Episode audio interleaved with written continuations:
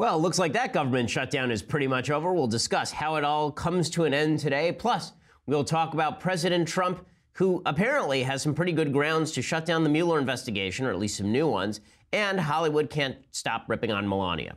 Melania, of all people. I'm Ben Shapiro. This is The Ben Shapiro Show.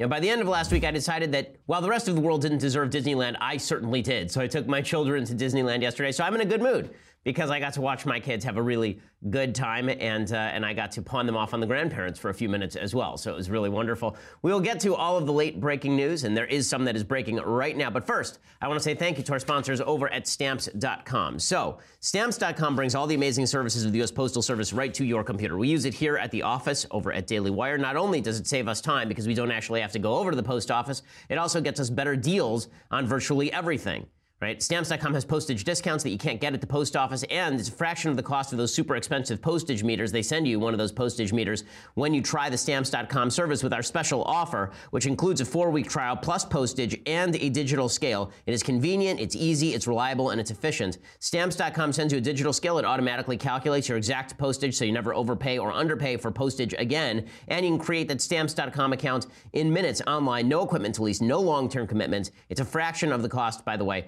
uh, of, of doing other mail services. It's just fantastic. So stamps.com, check it out right now. Stamps.com, and when you want to get this deal, this four week deal, that is the four week trial plus postage and a digital scale, click on the microphone at the top of the homepage and type in Shapiro. Again, click on that microphone, type in Shapiro, and you will get that four week free trial plus postage and a digital scale, which is pretty awesome. Uh, so check that out. Special offer. So uh, you're going to want to do that, save your business a lot of money, save you a lot of time. It doesn't matter how much you love the post office you probably don't have the time to stand in line there. So check out stamps.com and use promo code Shapiro when you click on the microphone. Okay, so here we are. apparently, Mitch McConnell has made a new offer to Democrats on the government shutdown, and they are going to pursue it. They are going to uh, they're going to go for it. What exactly was his new offer? So when last we left our epic story, our epic story last week, it looked like the Democrats were going to run this government shutdown into the ground. Their goal here was to make sure that Trump was in the middle of a government shutdown on the first anniversary of his inauguration. Their, their outside goal may have been to make this thing last beyond the inauguration, beyond the, uh, the State of the Union address, so that Trump would actually have to speak about the State of the Union in the middle of a government shutdown. That looks like that's about to end. And when I say about to end, I mean like right now, as we are recording this show, it looks like they're about to take a vote that will end the government shutdown, which lasted all in all three days, two and a half days. Uh, and that comes to an end as Mitch McConnell, the Senate Majority Leader, offers the Democrats virtually nothing. He says we will have a short term CR, a continuing resolution that funds the government through February 8th, so it takes us past the State of the Union address. And he says before we get there, we will have a vote on DACA. So we'll try another three weeks to come up with a vote on DACA. If not, then I guess we'll have another government shutdown on February 8th when Democrats try to attach DACA legislation to the government uh, to, to the government budget, to the continuing resolution. Remember, that's how this whole thing went down in the first place. We needed to fund the government. The Democrats said, we're not going to fund the government unless you give us DACA, unless you give us Obama's executive amnesty enshrined in law. Republicans said, we're not going to do that unless you give us some concessions. Democrats said no. And then we went into this government shutdown that started Friday night and is over by Monday morning. So it really is not even worth the, uh, worth the time. Here, here was Chuck Schumer last week blaming Trump for it, suggesting that it was all Trump's fault, this government shutdown. I love the, the, the shutdown clock on CNN. I came back online Saturday night, and but when I left for Sabbath, the government had not yet shut down. I came back on Saturday night, and lo and behold, everything was the same. Like literally all of the things were the same. Right? No one's check had not gone out. It's you have to wait till the first of the month for people's checks to not go out. People were still going to receive their Social Security. The government was still going to collect all of its revenue. You know, uh, the government was going to continue to function. And 90% of the government continues to function during a government shutdown. 88 to 90% of the government continues to function as essential services during a government shutdown. And yet we were supposed to believe, look at that counter on CNN, that this was the end of the world. Right? Oh my God, we're counting down to Armageddon. The asteroid is finally going to hit Earth. Here was Chuck Schumer blaming Trump for it, although Trump really had little to do with it. The Senate Minority Leader who thought that he was going to get a big win out of this. Now, it's possible Schumer can still get a win out of this if Mitch McConnell then makes a bad DACA deal. Right? He can say it was really the threat of my it was really the threat of my government shutdown that forced the Republicans into a bad DACA deal. They didn't want to redo this in February. So a lot depends on what comes next. But here is Senate Minority Leader Schumer going after Trump. Americans know why the dysfunction is occurring. A dysfunctional president. Hence, we are in a Trump shutdown. and party leaders who won't act without him. Only President Trump can end it. We Democrats are at the table, ready to negotiate. The president needs to pull up a chair and end this shutdown. Okay, so the president did not, in fact, have to pull up a chair and end the shutdown. Chuck Schumer ended the shutdown. The White House was doing a pretty good job of undermining the Democratic claims on this. The Democrats were basically making two claims. One, Republicans are responsible for the shutdown. Two, we have to shut down the government to get DACA. Those claims are not coherent. You cannot claim both, right? They, they are sort of in conflict with one another. Anytime there's a government shutdown that one party is responsible for, and in this case it was the Democrats who were filibustering Right? The Republicans had the votes to get past the government shutdown to, to fund a continuing resolution. Democrats were forcing that bar to go up to 60 votes as opposed to 51 in the Senate through use of the filibuster. You can't argue we're shutting down the government because it's so important to shut down the government, and also it's the other side's fault the government is shutting down. Right? Because message number one, we're shutting down the government for this other priority, suggests the government shutdown is less important than the other priority. Message number two, it's your fault, suggests the government shutdown is a terrible thing and should never happen in any case. So yeah, a stupid move by, by the Democrats. Here was the White House comment line. The White House did something clever. When you call the White House comment line, no one picks up the phone. No one picked up the phone before, but now they left an outgoing message saying the reason we're not here is because Democrats shut down the government. Thank you for calling the White House. Unfortunately, we cannot answer your call today because congressional Democrats are holding government funding, including funding for our troops and other national security priorities, hostage to an unrelated immigration debate. Due to this obstruction, the government is shut down. Okay, I love that. I, I have to admit, I, I, really like that. I think that that is good politics. I think what the White House is doing by simply messaging it outright is smart. Mike Pence did the same thing. He was speaking in front of the military, and he was asked about uh, about pay to American troops, and here's what he had to say. You know, I'm sure you're all aware of what's going on in Washington D.C. Despite bipartisan support for a budget resolution, a minority in the Senate has decided to play politics with military pay. But you deserve better. You and your family shouldn't have to worry for one minute about whether you're going to get paid as you serve in the uniform of the United States. So know this your president, your vice president, and the American people are not going to put up with it. Okay, so that was, you know, all of this is smart politicking by the White House. The the brutal, most brutal politicking came courtesy of Trump himself. So the Trump administration released an ad accusing Democrats of being complicit in all murders by illegal immigrants, basically suggesting that the the Democrats are upholding the rights of illegal immigrants to stay in the country over funding of our military, uh, and then going even further. President Trump is right. Build the wall, deport criminals, stop illegal immigration now. Democrats who stand in our way will be complicit in every murder committed by illegal immigrants. President Trump will fix our border and keep our families safe. Okay, so this is this is paid for by by Trump for president. So this is his reelection campaign, and he's running a full ad basically saying, "Side with illegal immigrants. Don't side. Uh, don't side with illegal immigrants. Side with members of our military. Side with with the people who need to be funded by the budget." This is hardcore politicking, but I kind of like it. I'll admit it. You know, people get very uptight about the Willie Horton ad, which was taken out against Michael Dukakis, who allowed a guy on furlough who then went out, Willie Horton, and killed a, William Horton, I guess, uh, and then killed uh, a couple of people, is my understanding and there was an ad that was quite brutal and it really hurt Michael Dukakis. People are saying this ad is too much. Uh, I don't see what's what's politically stupid about the ad. Most Americans agree with this. They don't want Democrats standing up for illegal immigrants in the country for no reason. Uh, they're not they're not up for that.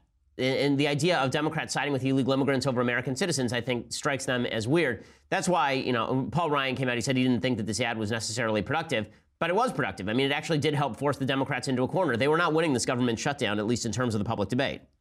Well, they're certainly not helping us keep the government open. They're certainly not helping us getting to a solution on immigration. When you shut down the government you, and stop negotiating on immigration reform, they're complicit with not getting things done. I'm not going to comment on I just saw that. I don't know if that's necessarily productive. It's no secret the president has strong views on immigration, but what is not productive is a pointless government shutdown that the Senate Democrats have foisted on this country.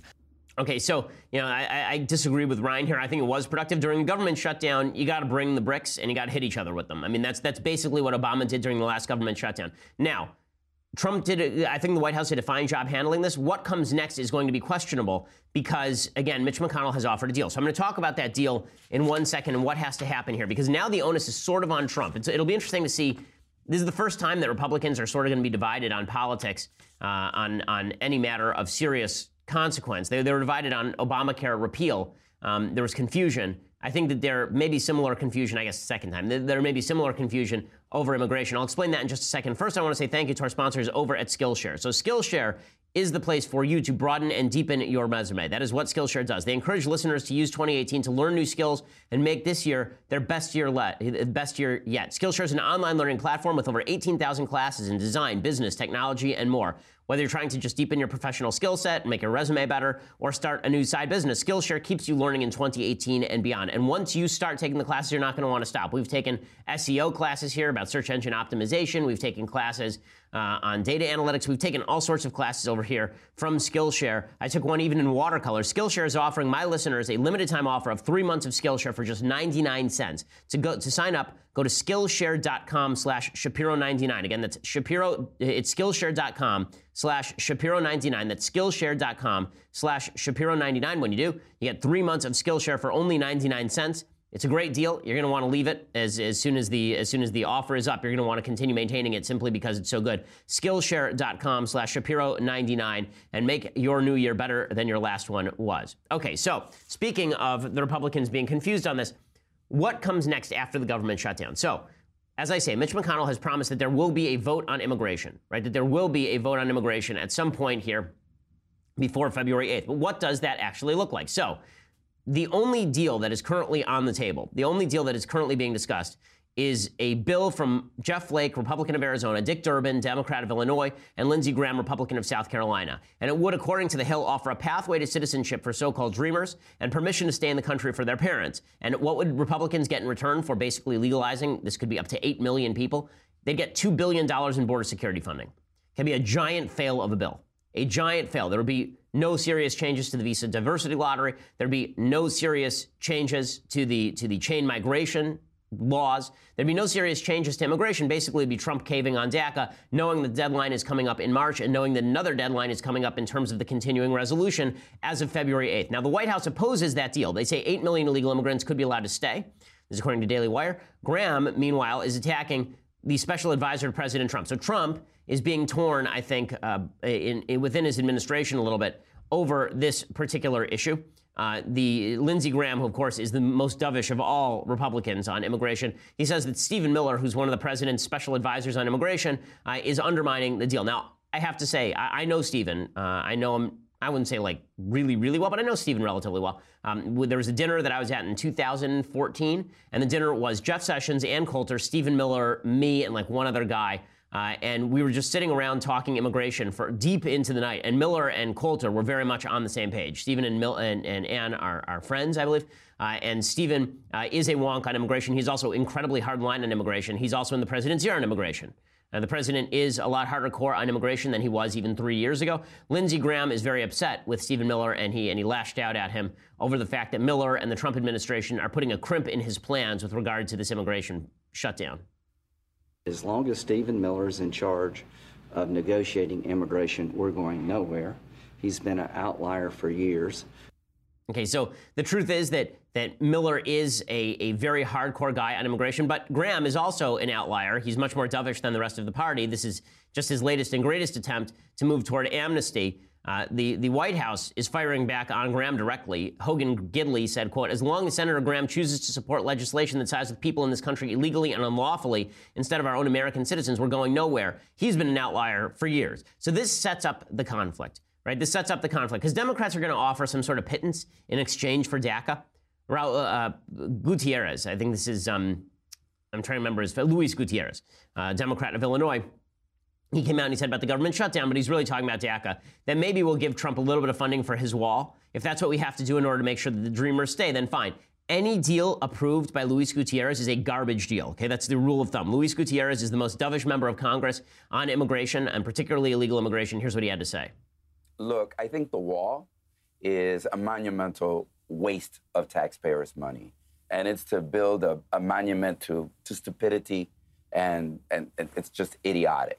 Having said that, if that's what it's going to take in order to put 800,000 young men and women in this country, dreamers, and put them in a safe place and put them on a course to um, full integration in our society, if that's what the hostage takers of the dreamers, if that's their ransom call I say pay it. Okay, so if he's saying pay off the wall, give him a couple billion bucks for the wall, and then we'll get the Dreamers in, that's a deal that no Republican should take. Again, this is a great litmus test. Anytime Luis Gutierrez is for something, you run the other way. You just run the other way. And one of the problems here is that for President Trump, when it comes to negotiation, he has proved not to be particularly adept at negotiation with Democrats. Remember, he signed off on a budget deal last year. He undermined Paul Ryan and Mitch McConnell and went far more dovish on immigration, uh, I mean, uh, on the budget, than his fellow Republicans would have had him do he got Republicans almost in trouble on this government shutdown. Like he tweeted out over the weekend this, right? Here's what he tweeted, quote, Great to see how hard Republicans are fighting for our military and safety at the border. The Dems just want illegal immigrants to pour into our nation unchecked. If stalemate continues, Republicans should go to 51% nuclear option and vote on real long-term budget, no continuing resolutions. Okay, this is stupid strategy, what he was doing in the middle here. The whole point was to blame Democrats for the shutdown, not to put the onus on Republicans to end the filibuster by going to the nuclear option, which, of course, would grant Democrats basically the precedent to do the exact same thing when they get into power again, which eventually they will. I mean, the chances Republicans rule forever are extraordinarily low. I would say even chances that Republican rule in the midterms uh, are, are, are diminished. So, you know, Trump is not great at negotiation. I mean, this is the dirty little secret. Trump is good at what he's good at, signing things, right? Saying stuff. Trump is not great when it comes to these negotiations in Congress, and so he should really stay out of them. But now it looks like there's a divide in the Republican side of the aisle. You've got the Republican doves on immigration, and Mitch McConnell has pledged to give a vote. So what if the only bill that comes up is Graham's bill? What do the Republicans in the House do? Do they stymie it? Do the Republicans in the House turn down the Graham bill? Do they fight against the Graham bill? Do they say we'll go to another government shutdown? And then the Democrats say, hey, listen, the Republicans and we voted for a bill that would have averted the government shutdown, and you guys wouldn't do it. Do Republicans have the stones to do that in the House after the Senate passes something? And then does Trump have the capacity to actually veto something? And that's the big question here. Trump has never had to use his veto pen. You know, Grover Norquist, during the election cycle, made the suggestion that Trump's presidency was going to essentially be an auto pen, that Republicans would put up whatever they want in front of him and he would sign it. And so far, that's been exactly the case. Right? Trump hasn't had to veto anything because he has a Republican Congress. But what happens when his supposedly cherished priorities on immigration run up against the reality that a lot of Republicans disagree with him? Is he going to veto such a bill? Is his tough talk anything but tough talk? Or is it just going to be that he lets it go past? Now, he's made signals in the past that he's going to sign anything Congress puts in front of him, including a bad DACA deal. If he does that, he'll lose a lot of his base, at least on immigration. I don't think that a huge percentage will care, but the Ann Coulters, Mickey Kaus's of the world, they'll be very upset, obviously. And there are going to be a lot of people who feel like he betrayed them if, after all of this hubbub over Obama's executive amnesty, Republicans, you know, a Republican Congress and a Republican president re-enshrine it in response in, in favor of two billion dollars in increased border security. Right? This is this is not.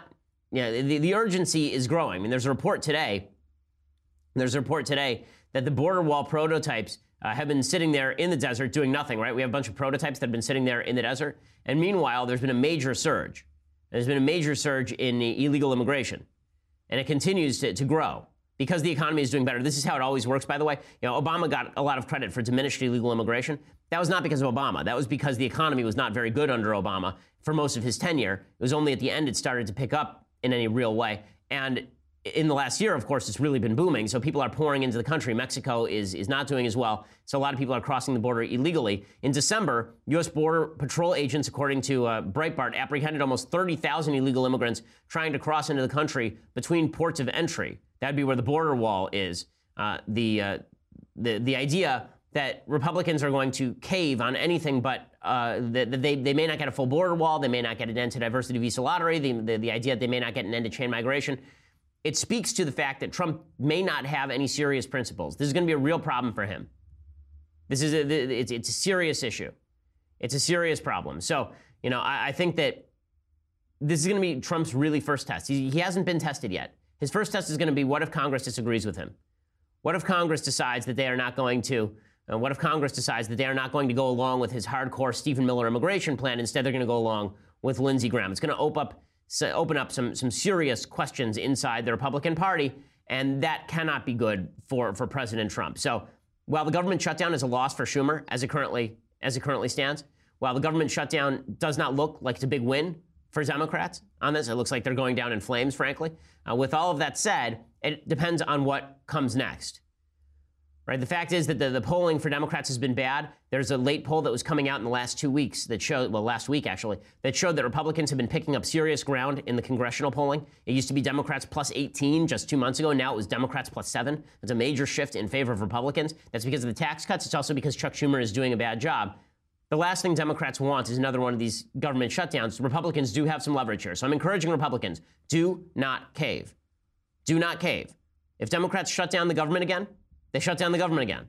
But do not give them a bill in the Senate that's going to be something that can't get past the House and get past President Trump. You need to go with Trump's agenda here. At least you need to go with what Trump's stated agenda was here because caving preemptively is really, really foolish. So here we go.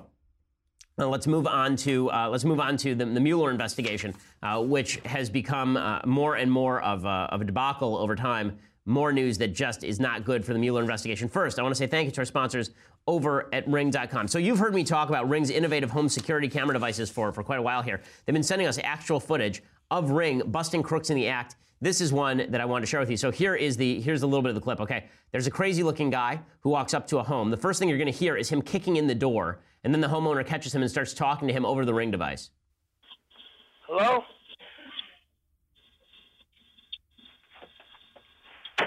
Hey. Are you that. okay? Leave my house or I'm calling the police. Okay. What you need to do? Hey, Tim- leave my house. Stop now or I'm calling the police. Why would you tell me that? Because you're trying to push my door in. Leave now. Sir, I'm about to smash what's in there. I'm calling the police. Okay. I am the police. Well, I mean, I am the Senate. I'm the police. Th- th- This guy is. Uh, um, so this is what Ring.com can do for you. Obviously, the police then show up. But this guy would have continued bashing in the door if the homeowner's voice hadn't come on and started talking to this crazy loon bag. I mean, this guy obviously has serious problems. I hope he gets the help that he needs. But I, I, you do have to laugh a little bit at the fact that the guy is asking the homeowner, why is he talking to him? You literally just try to kick in his door. And then when he says, I am the police, with all of his three teeth, I'm no, no, you're not. And so, good thing they had the ring. Um, yeah, when you, you can see what's going on at your front door, and it gives you a lot more leeway to stop crime. Pretty empowering. With the ring floodlight and spotlight cams, you can build a ring of security around your entire property. Ring lets you protect your home no matter where you are. You can share your clips to help keep your neighbors on the lookout for suspicious activity. Thieves can't just hide with Ring, so stop crime before it happens. Help make your neighborhood safer with Ring. Save up to 150 bucks on a ring of security kit at ring.com slash Ben. That's ring.com slash Ben. Again, $150 off when you go to ring.com slash Ben. And you can be like that homeowner and not like the guy who wasn't home, whose house was probably busted into by some guy looking exactly like that. Okay, so uh, this is actually big news that's breaking over the weekend. Uh, Representative Jim Jordan uh, from Ohio, he's going to be on Facebook Live with us a little bit later today uh, because he wants to sort of give us the update on what's going on in the Mueller investigation. There are a couple of pieces of breaking news that are quite crazy uh, with regard to the Mueller investigation. A lot of coincidences piling up with regard to the Mueller investigation, how it was conducted. So you recall, a lot of them come down to this one guy, Peter Stroke, Peter Strazek. It's spelled S-T-R-Z-O-K. I have no idea how to pronounce this. I'll just pronounce it Schrock, Schrick. I'll just pronounce it differently every time, make fun of his name. In any case, uh, this guy is an FBI agent. He was having an affair with another FBI agent named Lisa Page. They were both working on the Trump Russia probe. So we know that Strazek was involved in the Hillary Clinton email investigation. We know he had been involved in launching the Trump investigation, and we know that he was staffed on it as well. Now, we also know that Strzok texted Page on August 15, 2016 regarding Trump. Quote, I want to believe the path you threw out for consideration in Deputy FBI Director Andrew McCabe's office that there's no way he gets elected, but I'm afraid we can't take that risk. It's like an insurance policy in the unlikely event you die before you're 40, which makes it sound a lot like the Trump collusion investigation could be a way of stopping Trump's candidacy, right? It's an insurance policy against stopping Trump from becoming president. Now we learned that Stroke and Page sent each other messages suggesting they knew before the FBI had reported to then Attorney General Loretta Lynch that Clinton was going to be exonerated.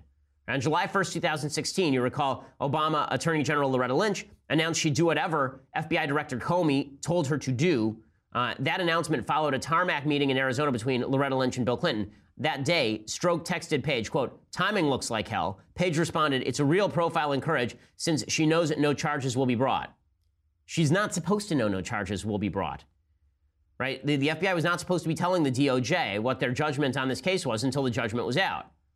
But apparently, Comey and, and, the rest of the FBI had been regularly informing the Obama DOJ that Hillary would not be prosecuted, which is super corrupt. And the coincidences don't stop there. Hey, this is a crazy story. This is the most insane coincidence of all. So, something like 400 pages of text messages between FBI agents have been delivered to the Senate Oversight Committee. Senator Ron Johnson of Wisconsin, he announced on Monday that the FBI had somehow failed to deliver months of text between Stroke and Page, text beginning December 14th, 2016, ending May 17th, 2017. What happened that day? That's the exact day that Mueller was appointed to head the investigation. So, in other words, all texts before Mueller took over the investigation from December to May were deleted. The FBI says they were lost in a technical glitch. How do you lose just the text that we need? How's that you lose precisely the texts that determine the shaping of that Russia collusion investigation? During that period of time, you had Trump's inauguration, all of the activity with Mike Flynn, Mike Flynn's firing, the Manafort, uh, I believe the, the Manafort investigation ran into, into high gear, the firing of James Comey. Right? All of this stuff was happening in that time, and we have none of the texts between Stroke and Carter Page. None of them? So Representative Jordan has called for a second special counsel to investigate the first special counsel now. He tweeted out earlier today that it was time for some sort of investigation. At first, the IRS destroyed emails pivotal to our investigation of their political targeting. Now the FBI, quote unquote, failed to preserve texts between Peter Strzok and Lisa Page following the 2016 election. The time is for, for a second special counsel is now. Well, yes, yes, I, I believe that it is. I believe that it is. I mean, just for the sake of my own peace of mind and the sake for the sake of the peace of mind of the American people, there's a lot of suspicion of this investigation now. There would have been anyway, but that suspicion is is really high, particularly after the the so-called memo that people want released that was supposed to shed light on how the FISA warrant was originally garnered from the from the Obama administration to check out Carter Page. And now you have all these deleted FBI texts, and you have these texts between Stroke and Page, and, and Lisa Page, no relation to Carter, suggesting that there was a, a sort of conspiracy afoot in all of this. It's just, it's all insane. I mean, how was this investigation run this badly? Now, Mueller wasn't there for all of this, right? He fired Lisa Page and he fired Peter Strzok upon taking the office. That has nothing to do with Mueller, but you have sort of a fruit of the poisonous tree thing going on. Now, in, in law, there's something called fruit of the poisonous tree. Basically, the idea is that if I break into your house illegally, I'm the police. I break into your house illegally and I find evidence that you murdered someone. I can't use that evidence in court because it's fruit of the poisonous tree because I broke the law in order to obtain the evidence. Well, the same thing sort of holds true with regard to this investigation. If the investigation was launched on the basis that there was a Democratic Oppo research file from Fusion GPS that was used for political reasons by the FBI to target Carter Page and therefore the Trump campaign, and if it turns out that separate from that, the FBI was exonerating Hillary Clinton for political reasons at the same time they were investigating Trump, and if it turns out that separate from that, there are members of the FBI who are texting each other that the Trump Mueller, that the Trump collusion investigation was actually a way to prevent Trump from becoming president. And, and if after that it turns out that the FBI purposefully deleted months of texts between two of their key agents in all of this, I think the American people have a right to know, and the American people might have some serious questions. All of this calls into serious question our faith in our institutions. It was our lack of faith, this is deeply troubling to me. The lack of faith in our institutions that already exists is deep and abiding. It's a serious, serious problem. Right? The lack of faith in our institutions is what led to the rise of Donald Trump. It's what led to it's it's frankly what's led to the growth of government because people instead of instead of looking at the institutions and figuring those institutions are corrupt, take all the power away from them, instead they say, well, if we just had a guy who will break all the rules and use the power of those institutions to reinstall virtue, everything will be great. Unfortunately, the human tendency is not toward liberty when it comes to misuse of institutions. It's toward the belief that those institutions can be corrected if they have the proper leadership. The founders disagreed but that's unfortunately how most people think. None of this is good, right? You want institutions that are worthy of our trust. Right now, I'm not sure the FBI is completely worthy of our trust if what we're hearing is true. The Obama DOJ certainly was not worthy of our trust. And for all the flack that, that Jeff Sessions has gotten, Jeff Sessions' DOJ has operated much more along the lines of law than the Obama DOJ has. I mean, you literally had the sitting Attorney General of the United States calling himself the President of the United States' wingman. Right? That, that is not exactly what we want from the, the head of the DOJ and the chief law enforcement officer in the country. All these institutions now need a thorough cleansing, top to bottom. Uh, they, they, they all need to, to feel clean to the American people. I don't know if Trump is capable of doing that, by the way. It may be left up to the next president because Trump is so politicized, because his presidency is so despised by so many. Anything he does is not going to be seen as cleaning house except by members of his base and maybe some Republicans. But that said, another oversight investigation of this of this investigation may be necessary. The Mueller investigation itself may be fatally flawed at this point. We'll have to see what comes out from it. Democrats are hoping there's a kill shot in there. If there is no kill shot, then this is going to be seen, I think, half rightly, uh, as as Trump says, as one of the greater political witch hunts uh, in modern American political history. If nothing major comes out of this and went on for a year and it was Democrats in the media propping up this nonsense, uh, then there's going to be hell to pay. There will be political hell to pay. And Democrats will have made a huge, huge mistake, one that in its inception goes back again, as always, to Hillary Clinton and Barack Obama. Okay, so in just a minute, I want to talk about the women's march that happened over the weekend. I want to talk about the pro life march that happened over the weekend, things I like, things I hate, a Federalist paper. But first, you're going to have to go over to Daily Wire and subscribe. For $9.99 a month, you can get a subscription to dailywire.com. When you do, you get the rest of our of our show live. You get the rest of Michael Knowles' show live. You get the rest of Andrew Klavan's show live. You get to be part of our mailbag on Fridays when we have conversations with uh, with me and Knowles and Klavan. You get to be uh, you get to ask us live questions, which is awesome. You also get to get our annual subscription. Our annual subscription is cheaper than the monthly. Instead of $9.99 a month, which is like 120 bucks a year, Look at that math. Boom. Instead, you get $99 a year, gets you a full annual subscription to the Daily Wire, which comes along with this the leftist tears hot or cold Tumblr, the world famous, often imitated, never duplicated, world famous Tumblr. You get that as well. Uh, if you want to just listen later, iTunes, SoundCloud, Google Play, Stitcher. You can check any of those out and you can get our podcast there. Please subscribe to our YouTube channel as well. We are the largest, fastest growing conservative podcast in the nation.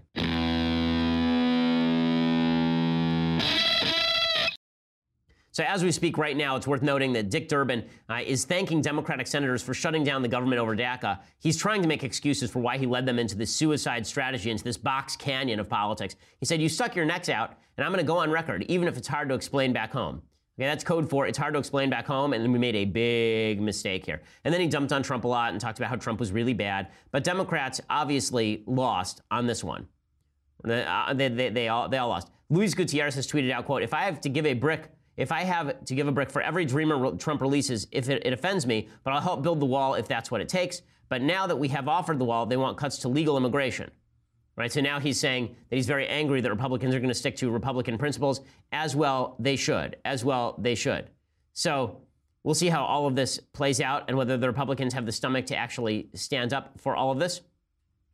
So I guess that uh, the the next CR, the next continuing resolution date is February 8th. So if you enjoyed this government shutdown, you'll get government shutdown two, the revenge, uh, on February 8th, unless we are uh, uh unless there's some sort of deal that gets cut. Okay. So meanwhile, over the weekend, there were a couple of, uh, of big marches. One was the pro life march, the other was the women's march. The pro life march is one of the great events that happens every year. Hundreds of thousands of people show up in Washington, D.C. to protest the Roe v. Wade decision. For those who don't know, the Roe v. Wade decision is legitimately one of the worst judicial decisions in the history of the United States. It stands up alongside Dred Scott as an egregious violation of human rights, as well as a breach of constitutional protocol. There is nothing in the Constitution, nothing, zero things about your right to kill your own baby. Nothing. Okay, in fact, there's a good case to be made that the, the Constitution of the United States, which is dedicated to protecting equal protection of the laws, that that should apply to unborn children. That the idea that you should be able to kill a child for convenience uh, is just plainly insane. Right? This is the case the pro-life movement makes. They say the 14th Amendment guaranteeing equal protection of the laws should apply to unborn children. The Roe v. Wade decision, which is based on a bunch of pseudoscience about what babies, uh, what what fetal development looks like, and when babies are viable, and all of this stuff, it's sheer nonsense. It's been garbage forever. It's based on a series of cases that established a non existent right to privacy. Now, there is a right against unreasonable search and seizure in the Constitution of the United States. That is not the same thing as a right to privacy. You do not have a blanket right to privacy, certainly not one that extends to you doing something as non private as going out to a doctor and having that doctor perform a surgery on, a, on you that kills a baby. That is not a private act. Okay, it is not a private. Your medical records may be private right? And, and they're guarded against government unreasonable search and seizure. But if you're acting on a third party, right, under libertarian principles, libertarians can take a pro life position here. If that baby is a baby, you do not get to harm it, just as if I am a person, you do not get to harm me. Right? The latter is probably more questionable than the former. So the fact that the, the as far as the humanity of the people involved, the, the fact is that the pro life march, uh, it's, it's demonstrative of the fact that there are a lot of people in the United States who still care about civil rights. It's so funny. The media do this routine where they talk about the great civil rights issues of our time. Now, they, they're, they're always trying to, to make things akin, to, to liken, make analogies between uh, between race and the and women's issues, or race and gay issues, or race and transgender issues. None of these comparisons hold. Women are not treated remotely like black people were treated in the United States today. Gay people are not treated remotely like black people were treated in the United States. Also, the idea that, that homosexual acts are on the same par as color of skin is inane. Uh, it just logically does not hold to suggest that even if there were government regulation of homosexual activity, which I oppose, by the way, right? I'm a libertarian. I oppose that. But even if there were, that is not the same thing as regulations on somebody's race, right? Race is an immutable characteristic. Sexual activity is activity, right? Your orientation may be immutable. Maybe. I mean, there's, there's some scientific evidence that goes both ways. But there's no question that activity is mutable, right? All activity is mutable. So it's not quite the same thing as I'm discriminating against you because of the color of your skin. So that analogy doesn't hold either. The transgender analogy certainly doesn't hold. The idea that transgender people in the United States are being treated like black people in the United States, or that these two things are akin, that the, the disorder that is gender identity disorder or gender dysphoria, whatever you wish to call it, that that is akin to being black, uh, is just insane. Again, there is no manifestation in behavior with regard to with regard to being black. There is manifestation in behavior with regard to transgenderism inherently, so long as you are claiming you're a member of the opposite sex. In any case, there is one civil rights issue that is very much akin to the civil rights issues that we're facing black folks, and that is the treatment of unborn children as second class citizens or worse, as chattel. Right? The truth is that when you're talking about the murder of unborn citizens, what you're talking about is more on par with slavery than it is with Jim Crow. You're talking about killing. You're talking about the treatment of people as property. Right? What you're talking about when you say that a mother has the right to, to abort her baby for any reason whatsoever is that that baby is her property and she can dispose of it as she will. The people who are marching in Washington, D.C. deserve the same respect as civil rights heroes as, eh, as the media tried to accord to the women's marchers. I mean, the media have been making this big deal out of women's marches. Again, women have never had it better in the history of mankind than they have in the United States today. They just have not. Okay, and anybody who argues with this knows nothing about world history or about multiculturalism. They're celebrating cultures very often that, that hate women, that despise women. But the women's marches nonetheless have been, have been paid honor and tribute by the vast majority of media outlets. They're given front page status. My understanding is that the attendance was way off this year from the women's marches last year, uh, because the women's marches last year were coincident with, uh, with Trump's inauguration. Uh, they, they had millions of people attended those. I don't think the women's marches this year uh, were, were anywhere close to that. Uh, what, what, I'm seeing is that, um, let's see, it, it, looks like they have a, uh, they have a list here over at heavy.com. So in New York, there's about 85,000 people, I guess. That is not close to what it was last year. In Richmond, Virginia, it was like 1,000 people. In Chicago, uh, they, they, the, Chicago was the only place where it actually increased. Apparently, there were 300,000 people who participated in the march. There were only about 12,000 people in D.C. Last year, drew half a million people. Half a million people. Uh, in LA, a lot of people showed up. Uh, there are about 700,000 who participated last year. Uh, there are about 500,000 who participated this year. A lot of bored people who feel like marching on a Sunday. The weather was good yesterday, so I guess that if you have nothing better to do, I guess you can go and march. Also, all these women, I mean, they weren't watching the football games, so I guess they, they left their boyfriends and husbands at home and decided to, to go march for women's rights while their husbands sat home and ate Cheetos and actually enjoyed themselves. So again, the idea that these women are marching for anything material, I'm wondering what exactly they're marching for. They always say equal pay for equal work. They've achieved equal pay for equal work. If they're marching for broader acceptance of opposition to sexual harassment and sexual assault, I don't know what they're marching for since I'm not sure who is in favor of sexual harassment and sexual assault outside of Hollywood executives and apparently all of the fellow actors of the actresses who are speaking at this march. Nonetheless, Jessica Chastain appeared on Saturday Night Live to push the women's marches, and here's what she had to say But I'm really excited to be here, especially today, because this weekend is the one year anniversary of the Women's March. Yeah. And everyone knows women never forget an anniversary. So today, hundreds of thousands of people were out there for the cause, and they are so, so brave because it's the worst flu season ever. God bless them. I wish I could have been there marching alongside them. Hey, we'll march with you, Jessica. Yeah, yeah. I'm always wearing practical footwear. Girls, let's tell him what's up. You don't own me. Don't try to change me in any way. You don't own me. Don't tie me down, cause I'd never stay. Okay, is this funny? Did I miss the part where SNL turned into literally just a fundraiser for Democrats? It's really, really awful. Remember, this is on Saturday Night Live, a, show that used to be funny at some point, and now we've got a bunch of women who can't sing. Uh, First of all, if you can't sing, don't sing. Okay, I'm a good violinist, and I don't make my, my violin playing the centerpiece of what I do because I'm not at the level of Hilary Hahn, right? These women cannot sing at all, and yet SNL features them every week singing.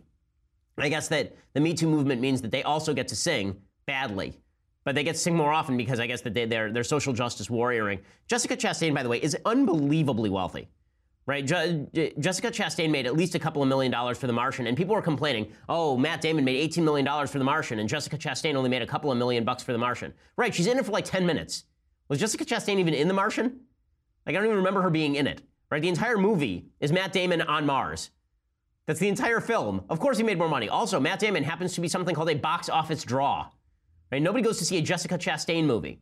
No one. I like Jessica Chastain as an actress. I think she's good. But the idea that people went to see Zero Dark Thirty because they were desperate to see Jessica Chastain in a film, what has Molly's Game earned? I, I, I want to look at the earnings for Molly's Game. Okay, Molly's Game is now out. So let's let's look at the let's look at the box office. Let's see if, if we can get some box office stats for that massive hit. Right, it has now earned twenty eight point one million dollars. Miss Sloane, right, which she also which she also starred in last year, earned a whopping nine point one million dollars at the box office. Okay, the last time that Je- eh, I'm going to look up Jessica Chastain's IM, eh, IMDb because whenever people complain about the wage gap in Hollywood, it makes no sense whatsoever. All of her films that have been successful were successful because everyone else, right? Because everyone else in the film is a box office draw. Now, let's just be totally frank about this. Here are the films that she starred in where she was the leading lady. Okay, Woman Walks Ahead. Never even heard of it. Zookeeper's Wife earned nothing. Miss Sloane, a total box office bomb. Crimson Peak, Hmm. The Martian, Matt Damon star, made lots of money. A Most Violent Year, very small film, uh, and Oscar, it's her and Oscar Isaac. She's very good in it, but again, very small film. Interstellar, she is not the star of it. Matthew McConaughey is the star of it, and it's a Christopher Nolan film, so it made lots of money. The Disappearance of Eleanor Rigby made no money. Salome, Mama, uh, she's Mama in Annabelle. Okay, but but it's but that is not actually or no, she's Annabelle in the movie Mama, which I've never even heard of. Zero Dark Thirty, like these are not big box office draws. None of them. Zero of these things are big box office draws, but we're supposed to worry about her wage gap with Matt Damon. Okay, like I, now I'm gonna read you Matt Damon's IMDb. Okay, okay, Matt Damon's IMDb. Here are the films that Matt Damon has starred in over the last few years. Okay, he was the producer on Jason Bourne, which made a bajillion dollars. Okay, he was also let's see what did he what did he act in? Oh, uh, so he was he was in Thor Ragnarok where he was uncredited. He was in The Great Wall, which made a bajillion dollars in China. Jason Bourne made a bajillion dollars. The Martian, a bajillion dollars. Interstellar, bajillion dollars. Uh, Elysium, which was a big budget, but it busted. Um, you know, the, the, like the guy's actually a box office draw, and then people are like, oh, well, why is she earning less than Matt Damon? Okay, what women are marching for? If you're marching for we want to be treated equally, then I'm going to treat you equally. You suck at singing, don't sing ever again on national TV. Okay? Let's just start with that. And also, if you're going to stand for equality, I'd like half of Jessica Chastain's paycheck for every movie that she makes.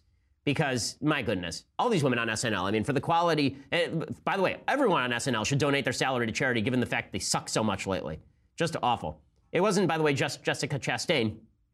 Uh, Kirsten Bell, uh, over the weekend, there was the, the SAG Awards. Uh, and I haven't seen this movie Three Billboards, which is winning all of the uh, which is winning all of the awards. Have you seen it yet, Mathis?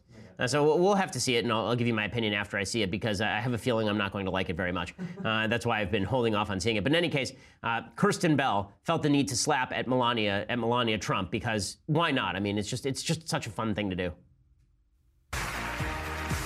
Good evening, my friends. Welcome to the 24th annual Screen Actors Guild Awards.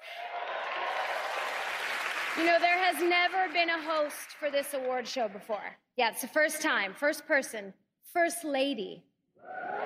Right? And I honestly never thought that I would grow up to be the first lady, but you know what? I kind of like it. I think my first initiative as first lady will be cyberbullying. Because I have yet to see any progress made on that problem quite yet. And I'm looking at you, Tony Hale. You're a bully, you guys, he's savage on Twitter. I'm serious. Okay, so obviously that's slap Melania, who's leading a cyberbullying initiative because President Trump is a bully on Twitter. Ah ha ha ha ha ha. A Trump joke. Yay. okay, so there's that. Kristen Bell, by the way, is a massive lib. She she loves to uh, plan. She, she loves to campaign on behalf of Planned Parenthood. Um, she's very very pro pro choice and pro abortion. Also, I, I'm going to say something politically incorrect now.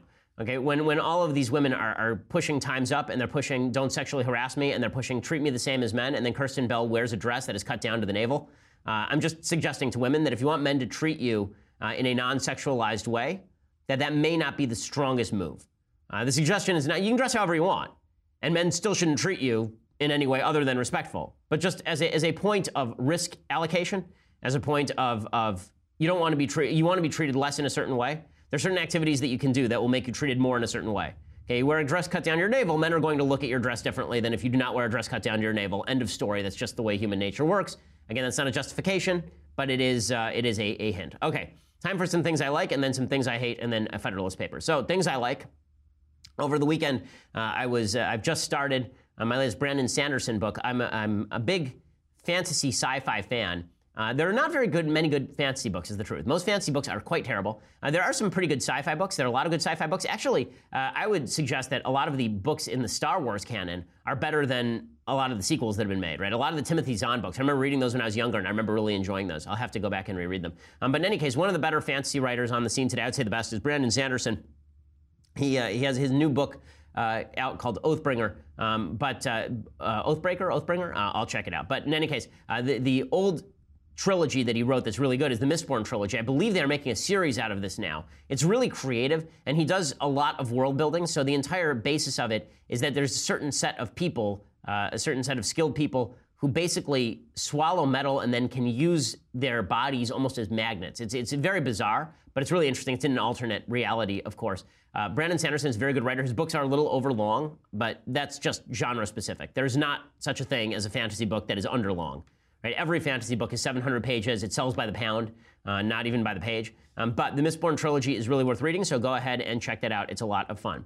Okay, other things that I like. So I was ripping on Hollywood earlier, but I will say that the SAG Awards did something correct. They did something better than the Emmy Awards. They actually invited some of the women who had been victimized in Me Too, and then they and then they had them speak. So they had Rosanna Arquette and Marisa Tomei, who paid silent and paid tribute to the Silence Breakers. I believe Rosanna Arquette is one of the original women who alleged something.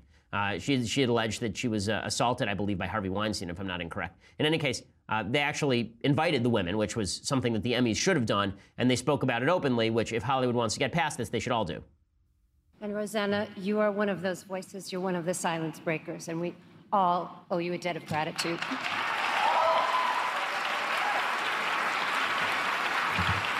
I'm here supporting many women um, Asia Argento, Annabella Sciorra, Ashley Judd, Ashley Judd Daryl Hannah, uh, Mira Sorvino, so many. Anthony Rapp. Anthony Rapp, thank you. Olivia Munn. All of you, thank you.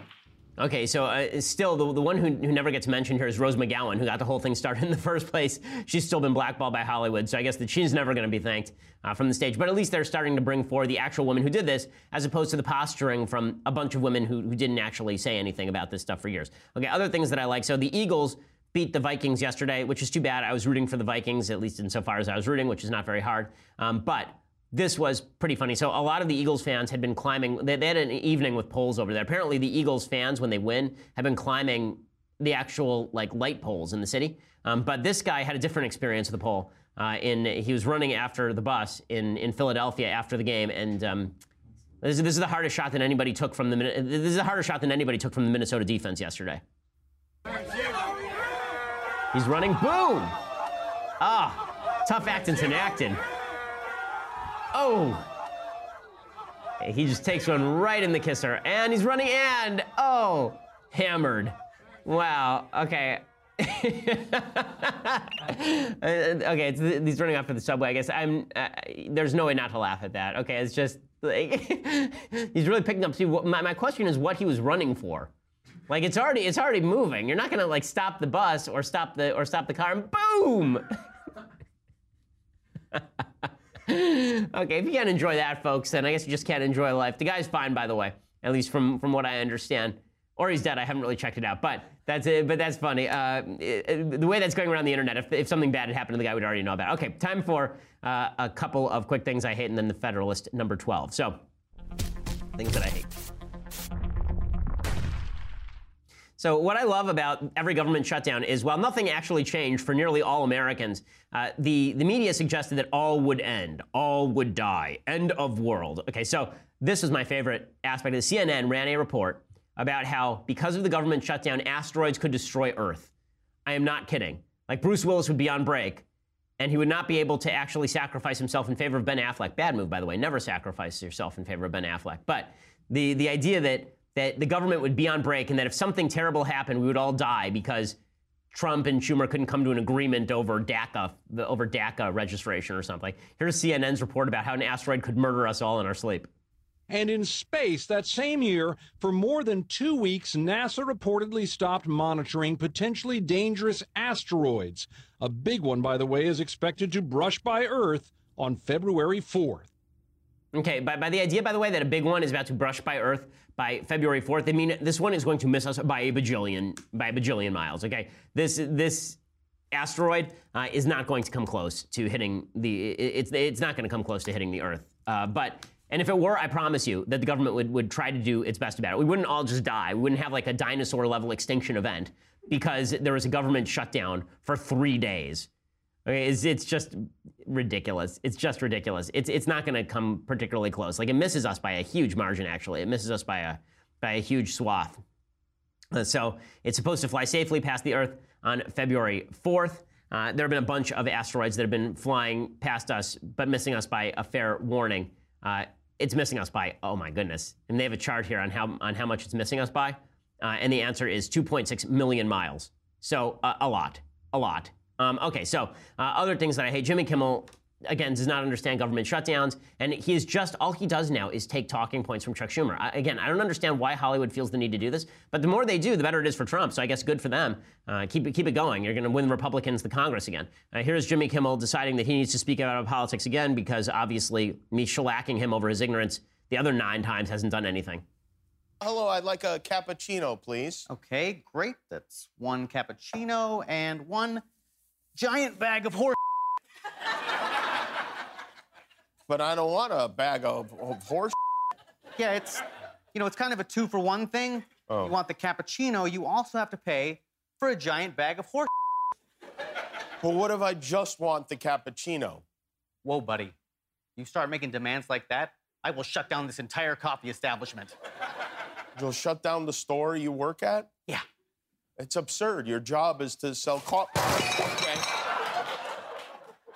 And scene. Okay, so that's what's happening. Okay, that is not, in fact, what is happening. The Republicans offered a separate CHIP bill back in December. Democrats shot it down because Democrats do not want spending offsets. Republicans included full funding for six years for the CHIP bill in this current continuing resolution. Democrats tried to shut it down anyway. Okay, so that's not what's happening. This happens every time there's a government shutdown. Every time there's a government shutdown, they put forward a continuing resolution with a lot of goodies in it to make the other side look bad. That's just the way that it goes. Okay, so that is what it is. All right, time for a quick analysis of the Federalist number 12. So we go through a Federalist paper every week. We've gone through 11 of them already. So we're now at Federalist number 12. This is Alexander Hamilton talking about why a federal government, why a strong nationalized government is going to be able to gather more revenue than state governments would able would be able to be. First, Hamilton gives a really good a really good defense of capitalism. Here's what he says. He says, quote, it has been found in various countries that, in proportion as commerce has flourished, land has risen in value. And how could it have happened otherwise? Could that which procures a freer vent for the products of the earth, which furnishes new incitements to the cultivation of land, which is the most powerful instrument in increasing the quantity of money in a state, could that, in fine, which is faithful handmaid of labor and industry in every shape, fail to augment that article, which is the pro- prolific parent of far the greatest part of objects upon which they are exerted? That's complicated language for saying it makes land more valuable when the economy is good right? Believe it or not, this was not this was not actually common knowledge back at the time Hamilton was writing this. He's read Adam Smith. Some of the other founders had not. He says that commerce creates revenue to the federal government. He says that he recommends no direct taxation. Now, what's fascinating is that the founders believed that the government would not have the power to actually levy an income tax. There would be no direct taxation. Instead, they were forced to revert to what they called excise taxes, which were basically sales taxes, uh, as well as tariffs. Now, they spoke out in favor of tariffs in a different way than they would today because commerce today is so much easier. So it was a lot easier to control tariffs than it would be today, considering that the United States had essentially one long border. And also, the, the United States was three weeks' ride from any other place on earth that was capable of trading with it, essentially. He recommended excise taxes and tariffs. He says it's evident we must a long time depend for the means of revenue chiefly on such duties. In most parts, excises must be confined within a narrow compass. The genius of the people will ill brook the inquisitive and peremptory spirit of excise laws. He says we could try to do sales taxes, people are going to avoid it. He says the pockets of farmers, on the other hand, will reluctantly yield but scanty supplies in the unwelcome shape of impositions on their houses. So he says a land tax probably won't do it either, especially because there's so much land here for people to settle. And he says personal property is too precarious, and so we won't be able to do that either. A lot of the reason that they did tariffs in the early days of the of the United States is because it was impossible to gather taxes any other way, not because they were in favor of tariffs as a principle. This is an important point because a lot of people today will suggest that tariffs were something favored by the founders as good trade policy. That's not true. The founders were not all in favor of tariffs. In fact, they only were using tariffs because they had no other available option for gathering tax revenues. Right? He, he suggests that uh, apparently, there was a 3% tariff essentially. There was a 15% tariff in Britain, and there was a higher tariff in, uh, in France and a higher tariff even in Britain. He wanted a 9% tariff and suggested beginning with an alcohol tax. Uh, on, on tariffing alcohol that was coming into the United States. So that gives you a little bit of background on the founding ideology with regard to taxation which was very light footstep. And that's why when people talk about how the founding fathers would be anti-government shutdown, the founding fathers would not care at all. The founding fathers would look at our tax rates and go, "Are you out of your damn minds? Are you guys crazy? Are you crazy?" And uh, Hamilton sort of does that in backhanded fashion in Federalist 12. Okay, we'll be back here tomorrow with the full review of the Democrats caving on the government shutdown. I'm Ben Shapiro. This is the Ben Shapiro Show. The Ben Shapiro Show is produced by Mathis Glover, executive producer Jeremy Boring, senior producer Jonathan Hay. Our technical producer is Austin Stevens, edited by Alex Zingaro. Audio is mixed by Mike Coromina. Hair and makeup is by Jesua Alvera. The Ben Shapiro Show is a Daily Wire Forward Publishing production. Copyright Forward Publishing 2018. We'll get to more on this in just one second first. Pure Talk believes in American values, and that free should mean, you know, like free. So when you switch to Pure Talk today, you'll get a free Samsung 5G smartphone. There's no four line requirement, no activation fee, just a free Samsung that's built to last with a rugged screen, quick charging battery, and top tier data security. Qualifying plans start at just 35 bucks a month for unlimited talk, text, 15 gigs of data, and a mobile hotspot. Pure Talk gives you phenomenal coverage on America's most dependable 5G network.